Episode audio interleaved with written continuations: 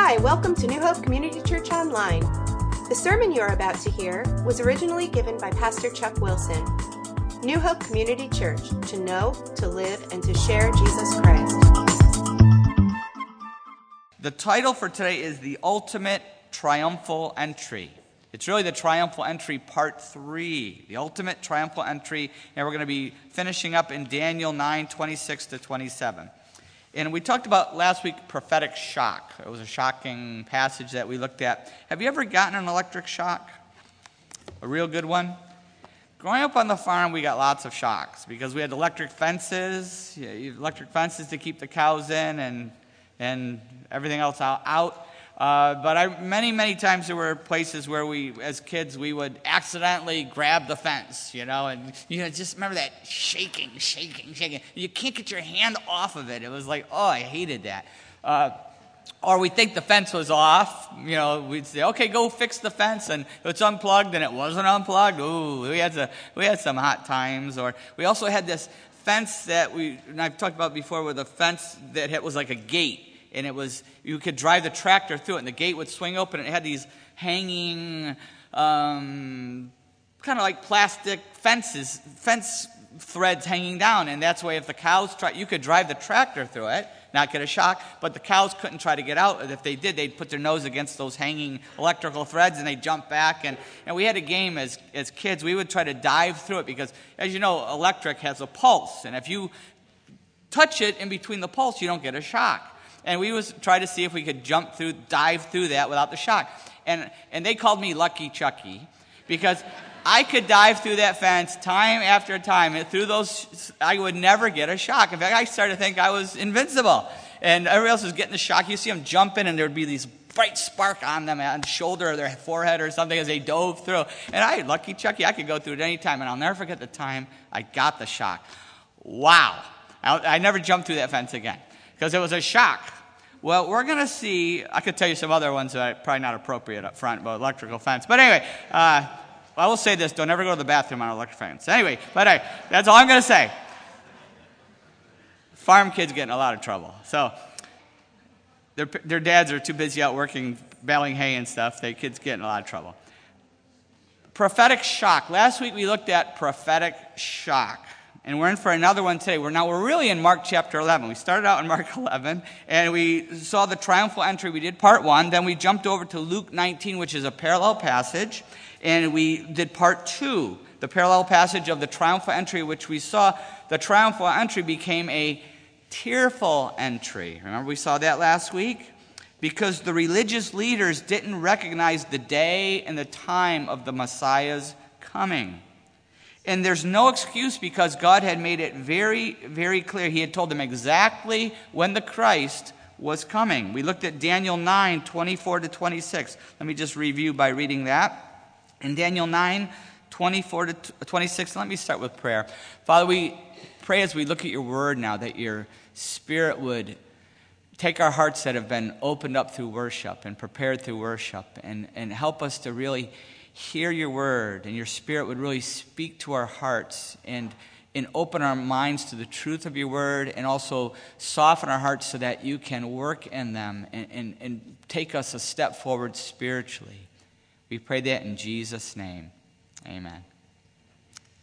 Verse 24, Daniel 9 77s are decreed for your people. This is a prophecy, vision that Daniel's getting. 77s are decreed for your people and your holy city to finish transgression, to put an end to sin, to atone for wickedness, to bring an everlasting righteousness, to seal up vision and prophecy, and to anoint the most holy. Know and understand this from the issuing of the decree to restore and rebuild Jerusalem until the anointed one, the ruler, comes, there will be seven sevens and sixty two sevens. It will be rebuilt with streets and a trench, but in times of trouble.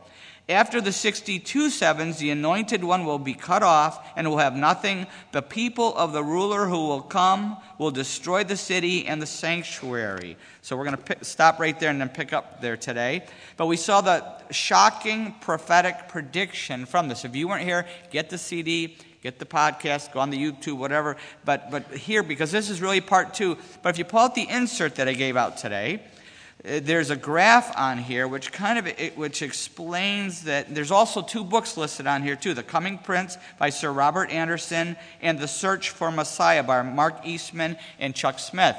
Very very good books. I have the second one the search for messiah. I have several copies on the table out back and i'm getting more copies coming in but if you don't want to wait go home and order it yourself off the internet. Get these the, that is an excellent excellent book to study to just the prophecies about Jesus. You, you, you see the prophecies in the Old Testament, and it's impossible that Jesus is not the Christ. It's impossible that he, that he isn't the Messiah. It, it's, the proof is there. It's not a matter of proof, it's a matter of open hearts. It's amazing the proof that God has given us of who Jesus Christ is. So read, especially grab the search for Messiah, read those, excellent, excellent. But there's a graph here on top that I pulled off the internet, and I can't remember where I got it from, but off the internet. But you look at the graph here, and just to kind of review what we looked at last time, Daniel's prophecy was 70 times 7. There's 77s. The 70 years are broken into the 7. That's 490 years, okay? In the, the first 7, Daniel says 7, then he says 62, and then he says 1. The first seven, the first seven times seven is 49 years. That's how long it took to rebuild Jerusalem. 50 years. In fact, look at the graph there. Seven sevens, 49 years to rebuild the city of Jerusalem. Nehemiah. Ezra was the temple, Nehemiah, uh, Jerusalem. It, that's how long it took to rebuild the city of Jerusalem, okay? 50 years. Uh, then, the next 62 sevens, okay, you add that to the seven, the first seven, and then 62, you come up with 69. You have 69 in Daniel's, you're adding it up here. 483 years for the Messiah to come. That's how long it took from the, from the announcement. I'm going to go through it with you in just a minute. The exact day of the triumphal entry is predicted. And look at the sheet I just handed out because I'm going to really lay this out for here. Daniel 9:25 from see underneath the books there from the decree to rebuild Jerusalem until the anointed one the Messiah comes 7 plus 62 is 69 you take 69 times 7 years and it's 483 years this is why I wrote it down for you 483 times 360 because they didn't use 365 days the Hebrew prophetic year was 360 days at the time of Daniel's writing. That equals 173,880 days. Now, the decree to rebuild Jerusalem is in Nehemiah chapter 2. See where I listed 2, 1 through 8. King Artaxerxes gives this decree on the first day of Nisan in the, his 20th year. We don't know what Nisan is, but I'll tell you what it is. It's March 14th. We can look at it very easily in history. March 14th, 445 BC. According to Daniel's vision here, you add 173,880 days and you end up on April 6th, 32 AD. That's the exact day that Jesus Christ rode into Jerusalem and presented himself as the Messiah.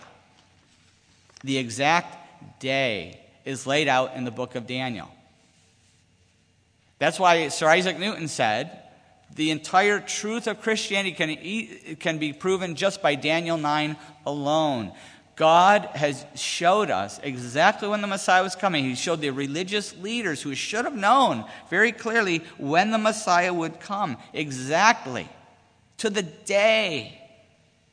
You can't get any more clear than that. But why didn't they see it? And why don't people see it today when there's this kind of proof? Their hearts are closed.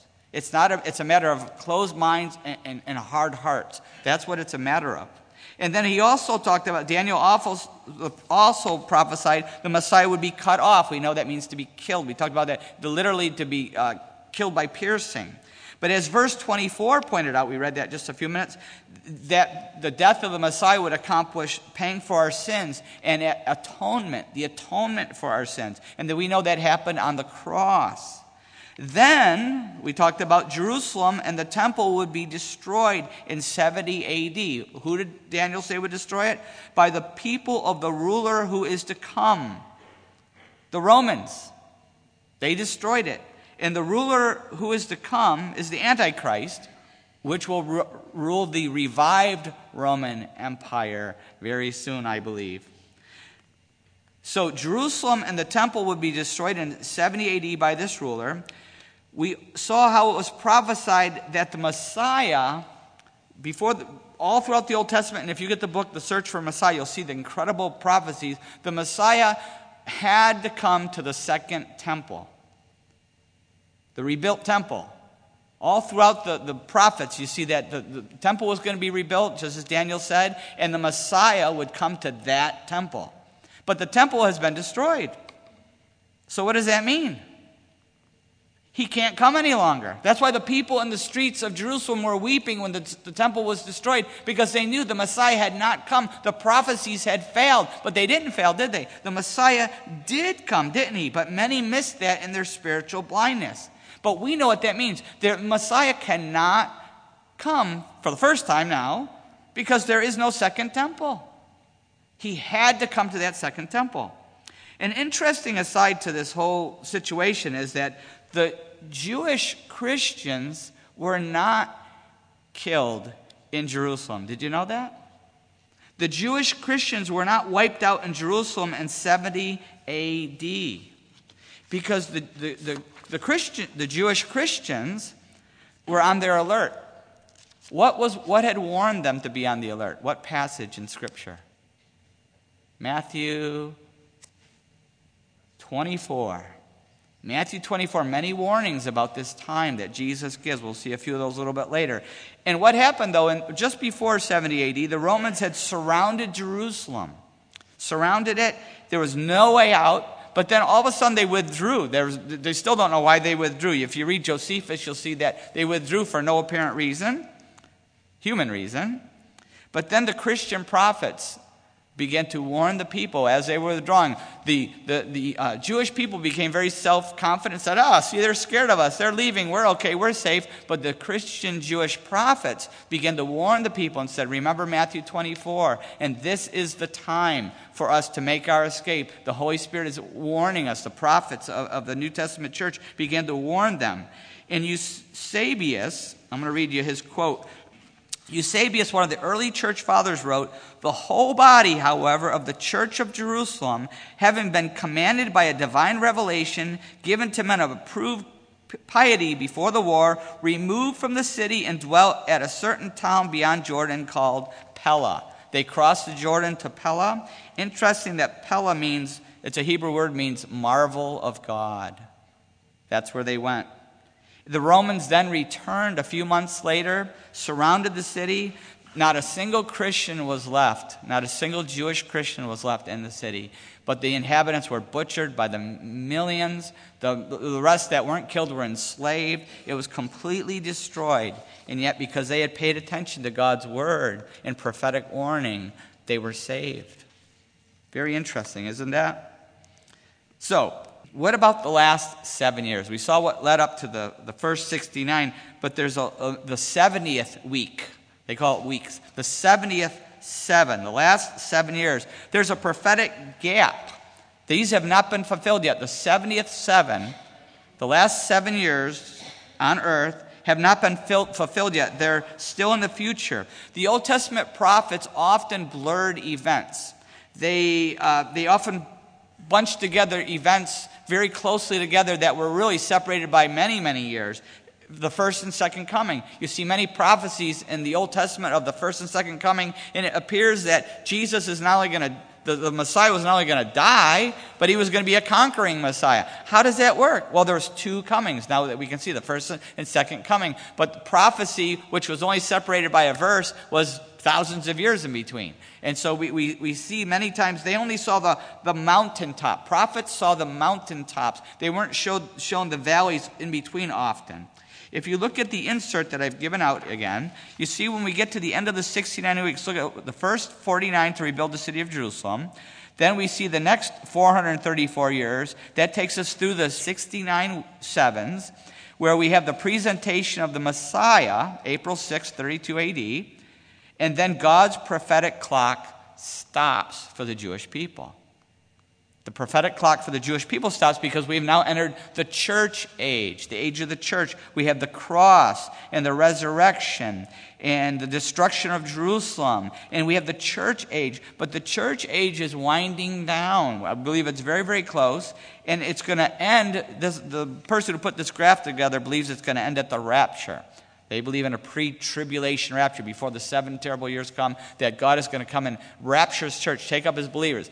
We hope for that. We pray for that all the time, but remember, prepare for it not to happen. We pray for the pre tribulation rapture, but if, it, but if the rapture happens in the middle of those seven years or at the end, we have to be prepared because it's not clear as some people want you to believe it is. We're hopeful. If we get the vote, we all vote for that, right?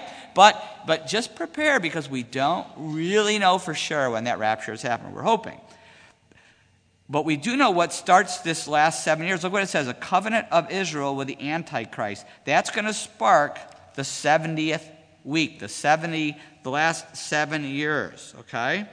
When the church age is fulfilled and we have a possible rapture, we, God's prophetic clock begins to tick again. The prophetic clock for the Jewish people is restarted.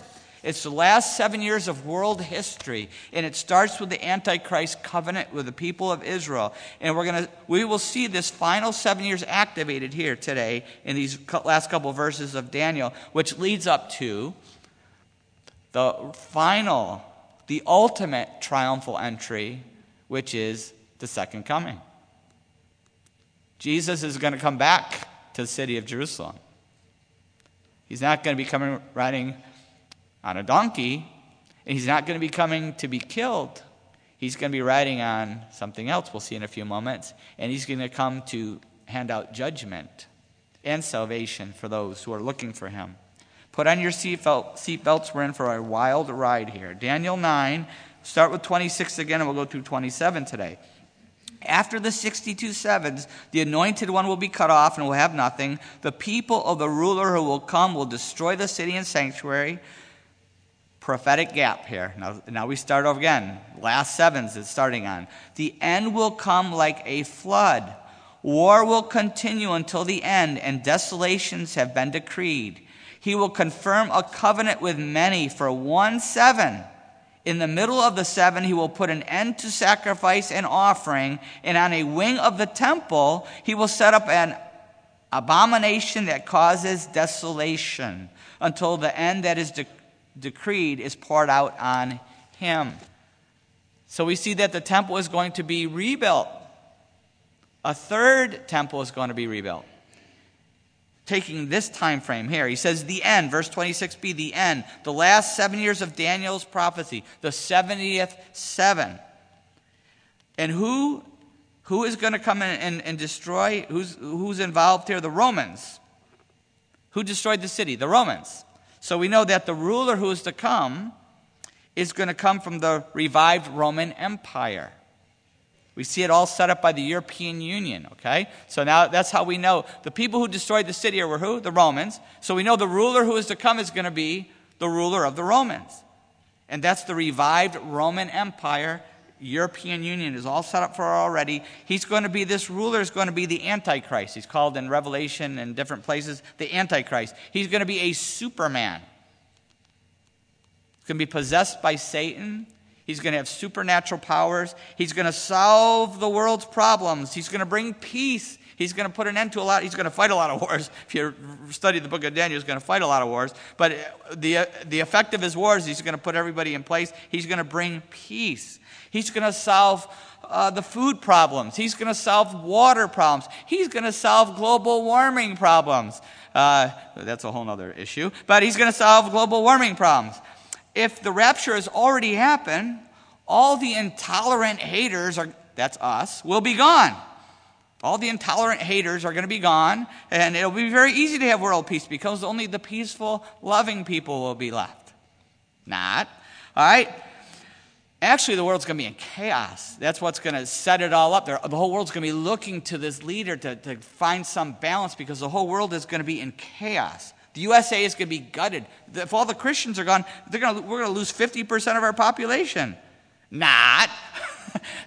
we'll be lucky if 50% of some evangelical churches get raptured, right? You know, we, the way the church is going and the way, it, eh, probably, maybe best guess scenario 10% of the country is what we would call a, a, a, true Christian, someone who's really put their faith, not talking about someone who's culturally Christian, but the Bible says a Christian is someone who has put their faith in Jesus Christ and given their life to Him.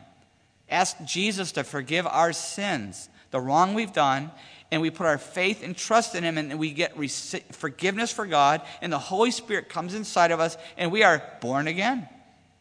Jesus used the word. If you don't like the word born again, sorry. Jesus used it.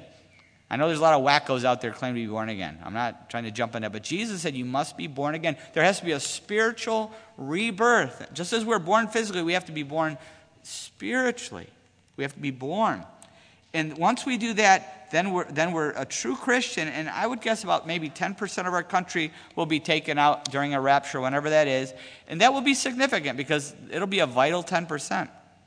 The Antichrist will then even solve the Mideast crisis, the Middle East crisis, which is a thorn in the world's side for a long, long time. He's going to even solve that. Somehow he's going to work out peace between the Jews and the Muslims. And I, it looks to be that the way he's going to do that, he's going to allow the Jewish people to have a temple. Somehow they're going to have a temple. How's it going to work out with the, you know, the, the, mosque there and everything? I don't know. But somehow he's going to work it out. They get their temple. He's going to make them happy. He's going to make the, the, the Muslims happy. There's going to be land for peace. Who knows how he's going to work it out? But he's going to work something out. And it says here he's going to sign a covenant with Israel for seven years, a seven year peace deal. They will think he's the greatest guy, just a wonderful guy. They're going to love him, but he's really their worst nightmare. He is Israel's worst nightmare because he's starting the doomsday clock, the great tribulation. He's really building, look at what Daniel says here in Daniel, Daniel 9 26 and 27. Why is he building this, this temple? He's building it for himself. He's building it for himself. He's possessed by the God of this world. He's possessed by Satan himself. And for three and a half years, he's going to keep the deal. Look at the, look at the uh, graph here three and a half years. But the second three and a half years is when it goes bad. Because what he's going to do is he's going to break the covenant. Look, Daniel 20, 9 26, 27, he's going to break the covenant because he's going to set up the abomination that causes desolation. That's his own image. Can you imagine the shock to the, the, in Israel when, when they have their brand new temple and they're worshiping God and they're all excited and they have sacrifices going again, which are unnecessary. Jesus is once for all, right? But, but they have this temple and all of a sudden the Antichrist walks in after three and a half years and says, Stop everything. And he puts up his own image and says, You must worship my image. That's what he's going to do.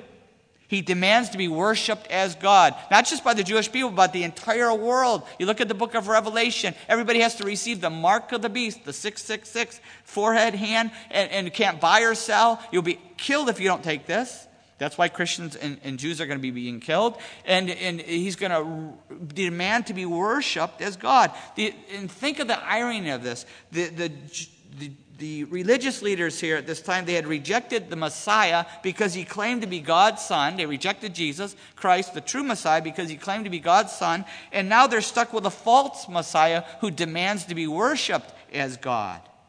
In Matthew 24, in Matthew 24, Jesus talks about this time frame and what it's going to be like. Verse 15, he says, So when you see standing in the holy place the abomination that causes desolation, spoken of through the prophet Daniel, let the reader understand. Then let those who are in Judea flee to the mountains. Verse 21 For then there will be great distress, unequaled from the beginning of the world until now, and never to be equaled again. It's going to be a, the start of terror. It's going to make the Holocaust look like nothing. It's, it's going to, Christians and Jews are going to be slaughtered. Anybody who won't follow the, the, the, Antichrist and worship him as God, it's going to be three and a half years of tribulation until the end decreed for the Antichrist is poured out.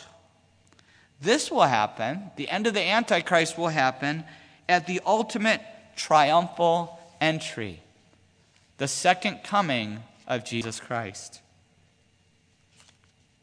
Revelation 19, verse 11.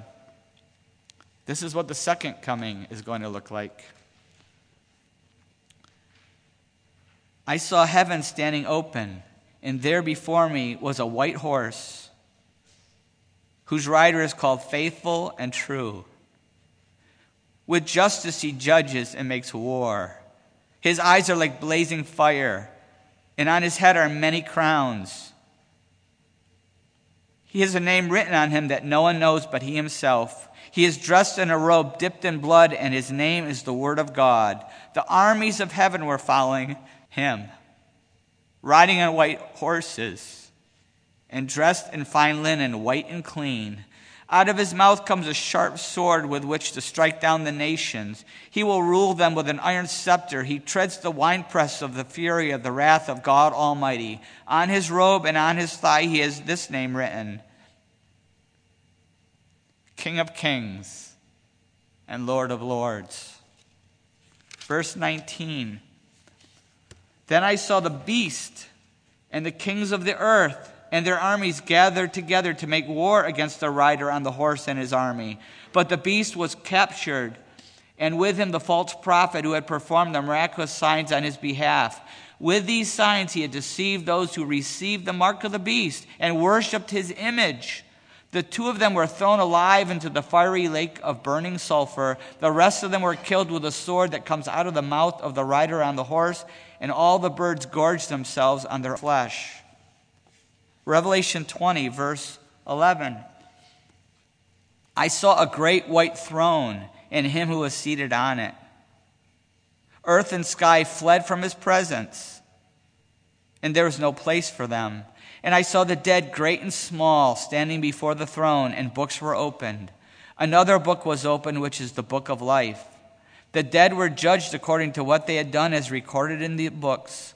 The sea gave up the dead that were in it, and death and Hades gave up the dead that were in them, and each person was judged according to what he has done. Then death and Hades were thrown into the lake of fire. The lake of fire is the second death. If anyone's name was not found written in the book of life, he was thrown into the lake of fire. That is the ultimate triumphal entry.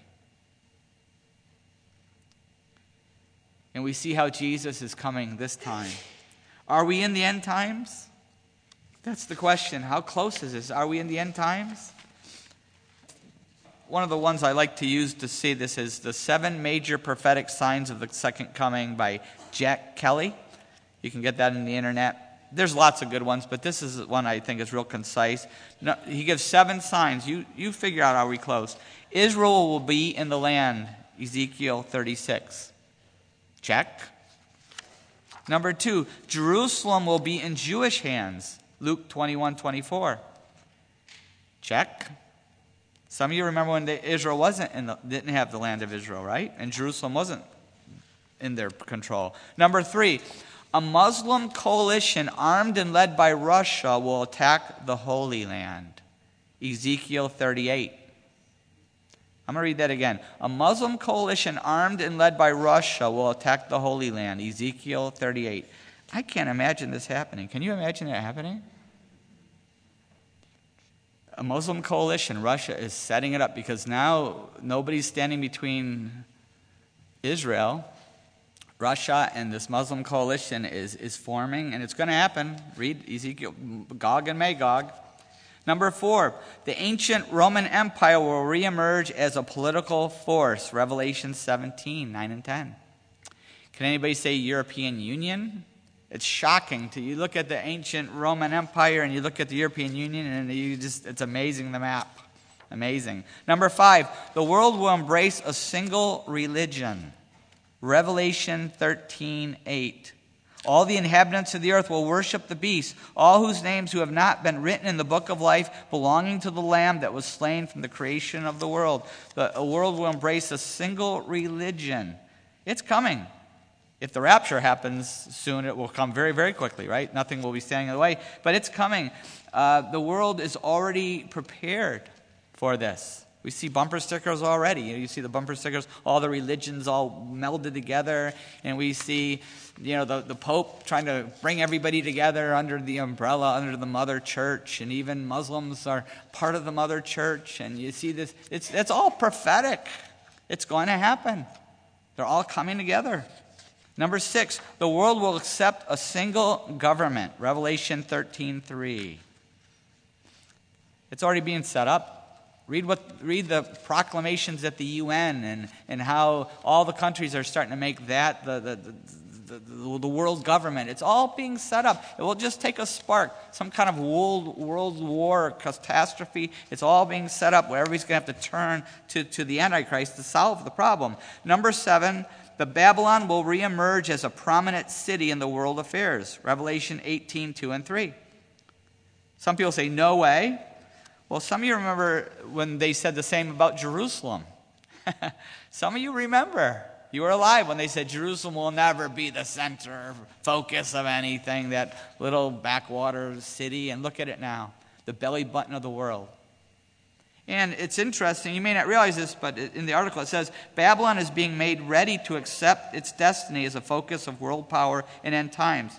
It's just a ceremonial city right now, but 25 years ago, nobody even knew it existed at all. One of the shocks of the Gulf War was the discovery of Babylon standing there on the banks of the Euphrates River. Today, there's a concentrated effort underway to complete what Saddam Hussein began and return Babylon to world prominence.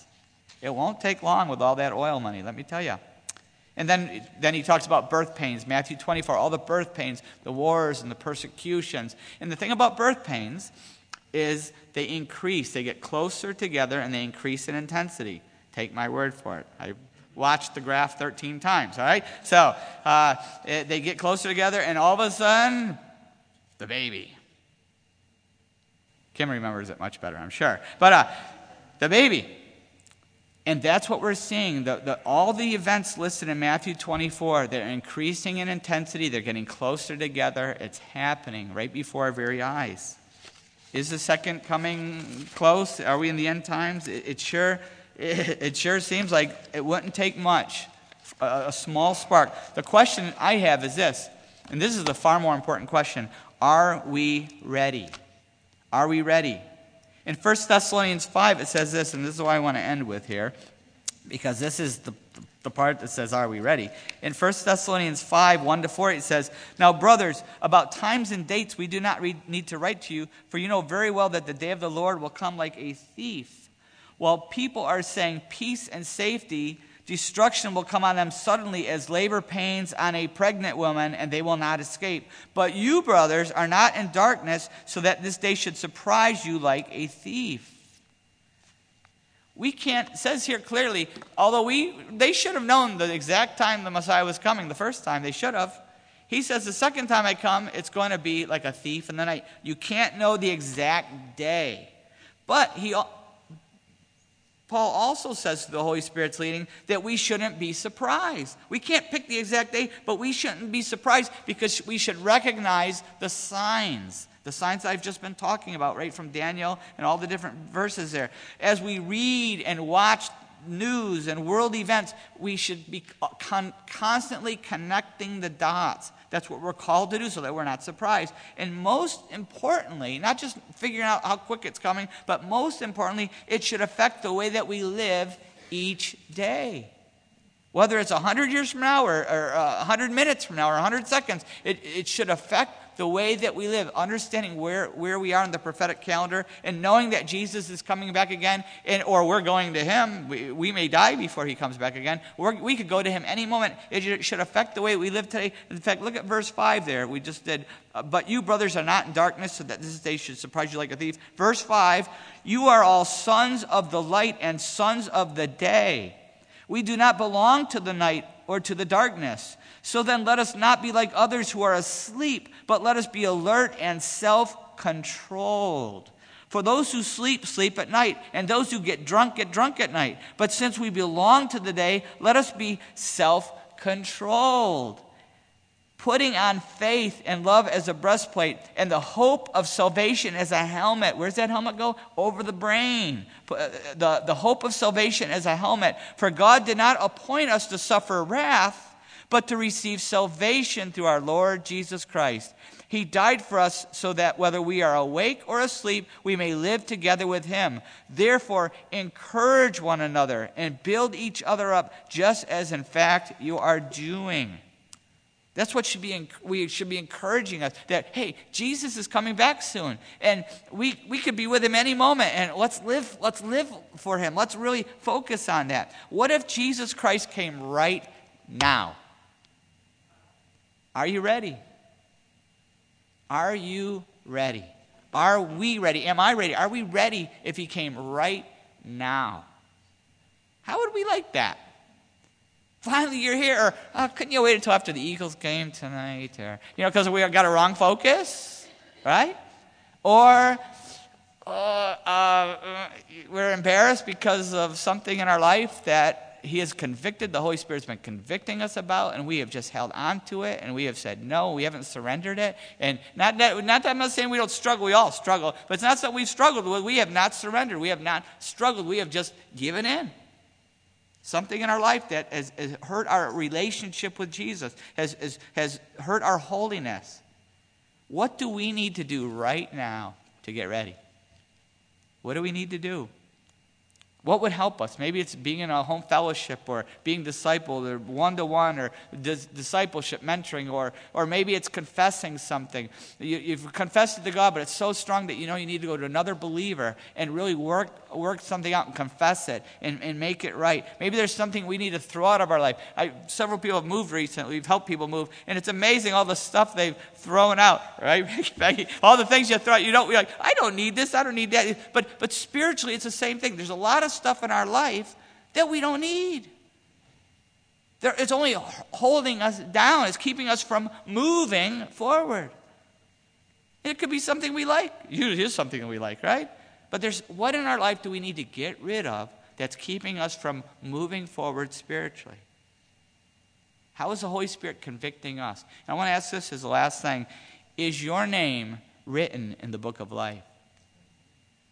Are you ready for Jesus to come again? Are you ready to stand before God? Because whether, it's, whether we die or whether He comes back and brings us up, one way or another, we're all going to stand before the throne. I saw the dead, great and small, standing before the throne. Is our name in the book of life? And there's only one way to get our name in that book. The Bible teaches it very clearly. John 3:16. For God so loved the world that he gave his one and only Son, that whoever believes in him shall not perish, but have eternal life. There's only one way to get our name in that book of life, and that's putting our believing in Jesus. The word believe means to put your, it means faith. It, it's, it's not me- mental, intellectual, although we do know something, but it means the heart. We, in our heart, we put our trust in, our faith in Jesus Christ. His death on that cross in our place. His resurrection from the dead to prove he was the Son of God and giving us new life. We each must put our faith in Jesus Christ. And at that moment, our name is written in the book of life. Let's pray as we go to this time of prayer, are you ready to stand before Jesus Christ, the Son of God, the Messiah? Not just the Jewish Messiah, He's our Messiah. He's everybody's Messiah, Savior. Have you ever put your faith in Jesus, do you know for sure your name is written in the book of life? You can know that right now. You don't have to wait. You don't have to go through religious training or religious class or wait for a religious rite or a religious person to, to do something for you. It's between you and Jesus. You can have your name written in the book of life right now. For God so loved the world that he gave his one and only Son, that whoever believes in him shall not perish but have eternal life. He died on the cross to pay for our sin, to break the power of, of sin and Satan and death in our life. If we will believe in him, if we will put our trust in him, if we will put our faith in Jesus the Jesus who died on the cross and rose again from the dead to prove he was the Son of God. Right where you're sitting, just say, God, I believe in Jesus. I put my faith in your Son, Jesus Christ, your one and only Son, Jesus. I believe he died for me. He took my punishment, the punishment I deserved. I believe he died for me my sin. I repent of that sin. I turn away from that sin. I don't want it anymore. I want to be forgiven. I put my faith in Jesus and I give my life to Him. If you've prayed that prayer, something amazing has happened. your name has been written in a book, the book of life. And it's been written in blood, the blood of Jesus Christ. And the Holy Spirit has come inside of you. Oh, you're going you're going to know it. You're in for a shock because the Holy Spirit is inside of you now and your life will never be the same. The things that you used to do that God doesn't want you to do, you're going to be convicted of.